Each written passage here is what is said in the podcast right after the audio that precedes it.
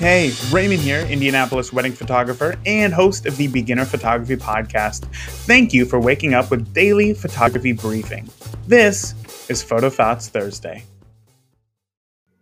For 2018, I took a photo with my phone every day but 12.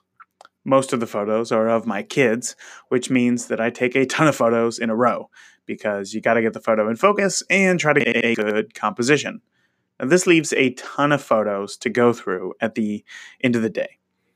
In 2019, I'm going to really work on pre visualizing the photo that I want to take and anticipating the action to take less photos. Yes, I want to take less photos. And next year, I will have the same goal. Once you know how to take a photo, your job is not over.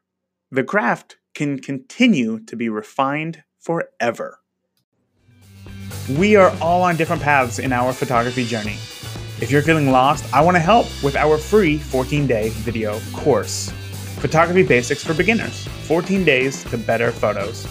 Many new photographers, just like you, have gone through the hands on course to build their skills and have had amazing success creating incredible images.